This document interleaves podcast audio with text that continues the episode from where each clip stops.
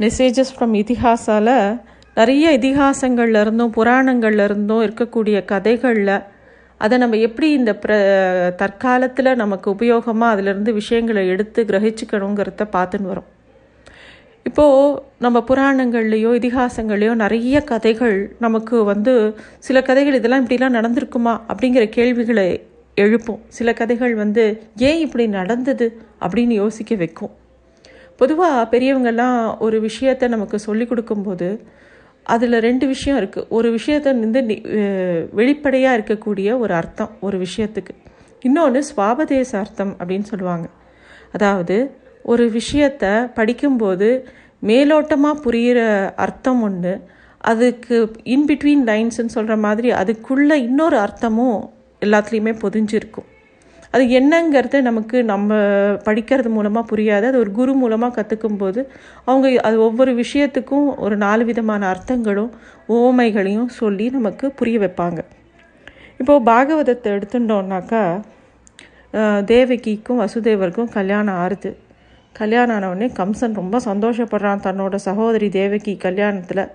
தேவகியும் வசுதேவரையும் தன்னோட ரதத்தில் உட்காத்தி வச்சுட்டு அவன் தான் அந்த ரதத்தில் ஓட்டணும்னு ஆசைப்பட்றான். அது அதை ஓட்டின்ட்டு போகிறான் பெரிய ஊர்வலம் நடக்கிறது. அப்போ திடீர்னு வானத்துலேருந்து ஒரு அசிரீரி கேட்குறது ஏ முட்டாளே அப்படின்ன உடனே கம்சன் திரும்பி பார்க்குறான். அப்போது இந்த தேவகிக்கும் வசுதேவருக்கும் பிறக்கக்கூடிய எட்டாவது குழந்த உன்னை கொல்ல போகிறது அப்படிங்கிற அசிரீரி கேட்ட உடனே கம்சன் அப்படியே அவ்வளோ நேரம் ரொம்ப பாசமாக இருக்கக்கூடிய கம்சன் தேவகி கிட்ட டக்குன்னு அந்த குதிரை கை இதை விட்டுட்டு அந்த தேர்லேருந்து கீழே இறங்கி தேவகியோட தலைமுடியை பிடிச்சி தர தரன்னு இழுக்கிறான். இன்னொரு பக்கம் இன்னொரு கையால் தன்னோட வாழை எடுத்து அவளை வெட்ட போகிறான் அப்போ வசுதேவர் அவனை தடுத்து நிறுத்துறார். இந்த மாதிரி ஒரு காட்சி பாகவதத்தில் வருது. இதுக்கு இன்னொரு விதமான அர்த்தமும் எடுத்துக்கலாம். எப்பயுமே இந்த உடம்பானதை ஒரு தேருக்கு சமமாக எல்லா இடத்துலையுமே குறிப் குறிப்பு இருந்திருக்கு. இந்த ஆத்மா தான் அந்த தேரில் பயணிக்கிறது. அதாவது தேவகி வசுதேவர் தான் அந்த ஆத்மான்னு வச்சுக்கலாம். சரியான இடத்துக்கு அந்த தேரை செலுத்தணுன்னா அதுக்கு வந்து அந்த யார் டிரைவ் பண்ணுறாளோ அவளுக்கு ஒரு முக்கியமான ரோல் இருக்குது அந்த தேரை ஓட்டுறவன் ரொம்ப கை தேர்ந்தவனாக இருக்கணும். இல்லாட்டி அந்த தேரையை கவுத்துடுவான். அதனால் நம்ம வந்து அந்த மைண்ட் செட் இருக்கு இல்லையா? எது வந்து இந்த பாடி ரொம்ப முக்கியம் கிடையாது. அதாவது அந்த தேரானது ரொம்ப முக்கியம் கிடையாது. அந்த தேரில் இருக்கக்கூடிய ஆத்மன் தான் ரொம்ப முக்கியமானது அப்படிங்கிறது தெரியணும். அதனால தான் கிருஷ்ணர் கூட பகவத்கீதை எங்கே சொல்கிறார் அந்த தேரில் உட்காந்து தேரோட டிரைவர் சீட்டில் உட்காந்து தான் முக்கியமான விஷயத்த அர்ஜுனனுக்கு எடுத்து சொல்கிறார் அர்ஜுனனுக்கு அதிர்ஷ்டம். பகவானே சாக்ஷாத் அவனுக்கு வழிகாட்டுறார் ஆக அந்த மாதிரி ஒரு வழிகாட்டுதல் இந்த ஆத்மாவுக்கு தேவை. அந்த வழிகாட்டுதலை யார் பண்ண முடியும்? ஒரு ஆச்சாரியன் தான் பண்ண முடியும். அர்ஜுனனுக்கு ஜெகத்தாச்சாரியன் கிருஷ்ணரே வந்து வழிகாட்டி எப்படி எடுத்துன்னு போகணும் அவனோட வாழ்க்கையை அப்படிங்கிறத காமிச்சு கொடுக்குறார்.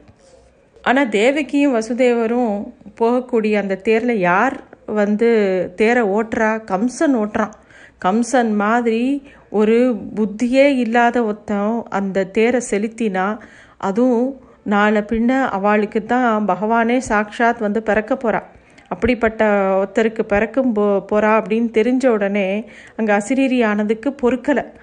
இவாளோட தேரை இவன் ஓட்டலாமா அப்படிங்கும்போது தான் அந்த அசிரீரி வருது. ஏ மூடனே அப்படின்னு சொல்லி சொல்கிறது அது. உடனே கம்சன் என்ன பண்ணுறான் ஒரு நிமிஷம் கூட அந்த தேரோட இதில் உட்காராமல் இறங்கி குதிச்சுடுறான் குதித்த உடனே அடுத்த காரியம் என்ன பண்ணுறான் இவ்வளோ நேரம் பாசமாக இருந்தவன் இவ்வளோ நேரம் ஆசையாக ஆசை வார்த்தைகள் பேசினவன் டக்குன்னு கொலை பண்ணுற அளவுக்கு துணிஞ்சிடுறான். அவனோட உயிர் பயமானது.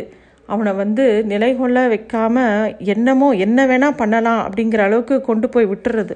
ஒரு மனுஷனோட முக்கியமான குணங்கள் அவனுடைய ஆத்ம குணங்கள் எப்போ வெளிப்படும்னா அவனுக்கு எப்போ நிறைய பிரச்சனைகள் இருக்கோ அப்போ தான் அவன் அந்த சமயத்தில் ஒரு பிரச்சனை இருக்கிற சமயத்தில் இல்லை ஒரு ப்ரெஷர் இருக்கிற சமயத்தில் ஒருத்தர் எப்படி நடந்துக்கிறாளோ அதுதான் அவளோட உண்மையான சுரூபம். கம்சன் தன்னோட அசுர குணத்தை அந்த இடத்துல வெளிப்படுத்துகிறான் அது வரைக்கும் தான் ரொம்ப நல்லவனாகவும் தான் வந்து தான் தங்கைக்காக என்ன வேணால் ரொம்ப ப பண்ணுவான் அப்படிங்கிற மாதிரி அவன் காமிச்சின்னு இருந்தவன் அந்த ஒரு நிமிஷம் பயம் வந்த உடனே ஒரு பிரச்சனை வந்த உடனே அவனோட சுய புத்தி வெளிப்படுறது. அதே மாதிரி அர்ஜுனனுக்கும் போர்க்களத்தில் குழப்பம் வருது. அதே மாதிரி அவனுக்கும் என்ன பண்ணுறதுன்னு தெரியல. அப்போ ஜெகதாச்சாரியனான கிருஷ்ணர் வந்து அவனை நிதானப்படுத்தி எல்லா விஷயத்தையும் அவனுக்கு எடுத்து சொல்ல ஆரம்பிக்கிறார். சரி இவ்வளோ பெரிய ப்ரெஷர் இருக்கும்போது பிரச்சனை இருக்கும்போது கம்சன் இப்படி நடத்துனான் ஆனால் அவன் வந்து கொல்ல போகிறேன்னு சொன்ன தேவகி என்ன பண்ணுறா அழறான். அதே வசுதேவர் அதாவது தேவகியோட கணவர். அப்போ தான் கல்யாணம் ஆயிருக்கு.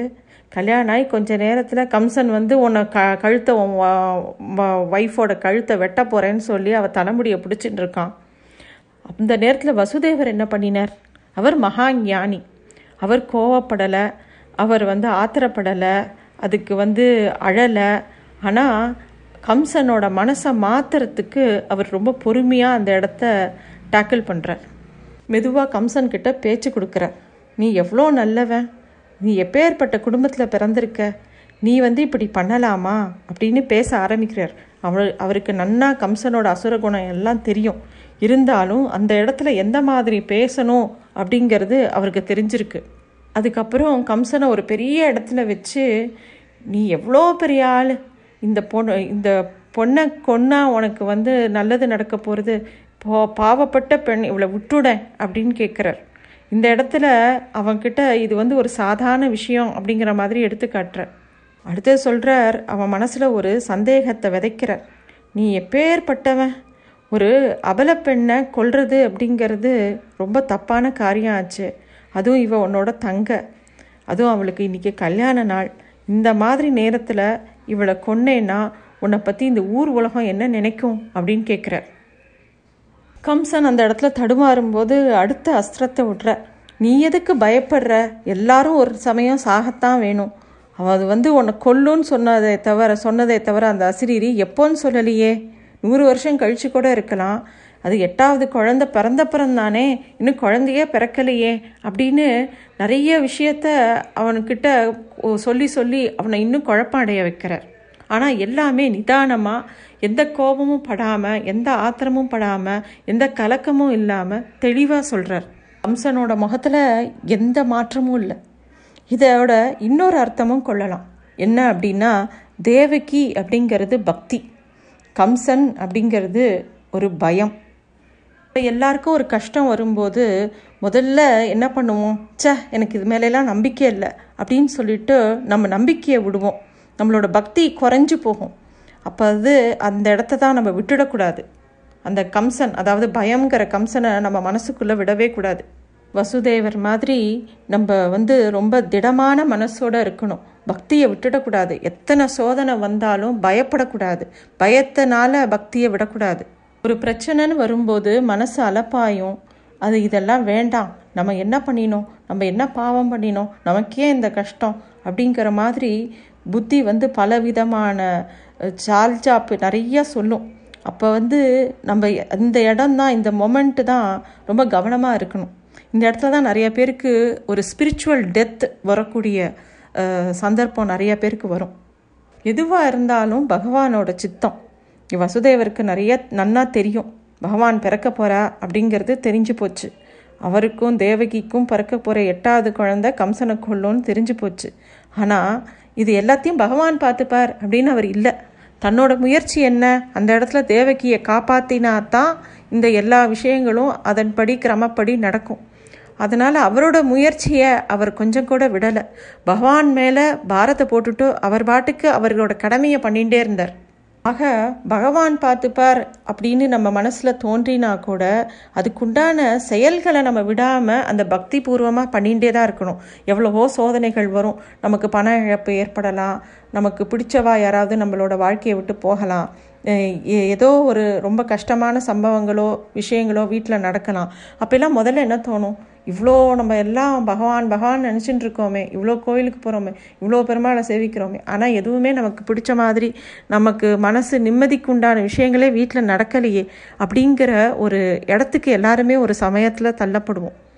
அப்போது இந்த விஷயத்தை தான் நம்ம மனசில் ஞாபகம் வச்சுக்கணும். இந்த கம்சம் வந்து நம்ம புத்தியில் உட்காண்டுருவான் இந்த பக்தியெல்லாம் சும்மா இதெல்லாம் இல்லை எனக்கு என்ன நல்லா நடந்தது அப்படிங்கிற கேள்விகள் நம்ம மனசுக்குள்ளே வரும். அப்போ தான் வசுதேவர் மாதிரி நம்ம ரொம்ப தீர்மானமாக பக்தியை பிடிச்சிக்கணும் தேவகியை பிடிச்சிக்கணும். அப்போது பகவான் கண்டிப்பாக அவர் சொன்ன விஷயத்த நமக்கு பண்ணி கொடுப்பார். இந்த மாதிரி சோதனைகள் தான் நம்மளை வந்து இன்னும் அந்த சாதனாவை தொடர்ந்து பண்ணுறதுக்கு உண்டான பயிற்சியை கொடுக்கும். இதுதான் இந்த மெசேஜஸ் ஃப்ரம் இதிகாசால இந்த ஒரு பர்டிகுலர் சம்பவத்தை வச்சு நம்ம புரிஞ்சிக்கக்கூடிய விஷயங்கள் நிறைய இருக்குது இது மாதிரி பாகவதத்தில் ஒவ்வொரு இடங்கள்லையும் ரொம்ப விரிவாக நிறைய கதைகள் சொல்லப்பட்டிருக்கு. அதை வந்து நம்ம படிக்கும்போது அதோட அர்த்தத்தை புரிஞ்சுண்டு ஒரு குரு மூலமாக ஒரு அதோட இன்னர் மீனிங்கும் நம்ம புரிஞ்சுட்டோன்னா நம்ம லைஃப்பில் ஏதாவது இஷ்யூஸ் வரும்போது இது கண்டிப்பாக இது ஞாபகம் வரும் நமக்கு. அது உபயோகமாக இருக்கும். நன்றி.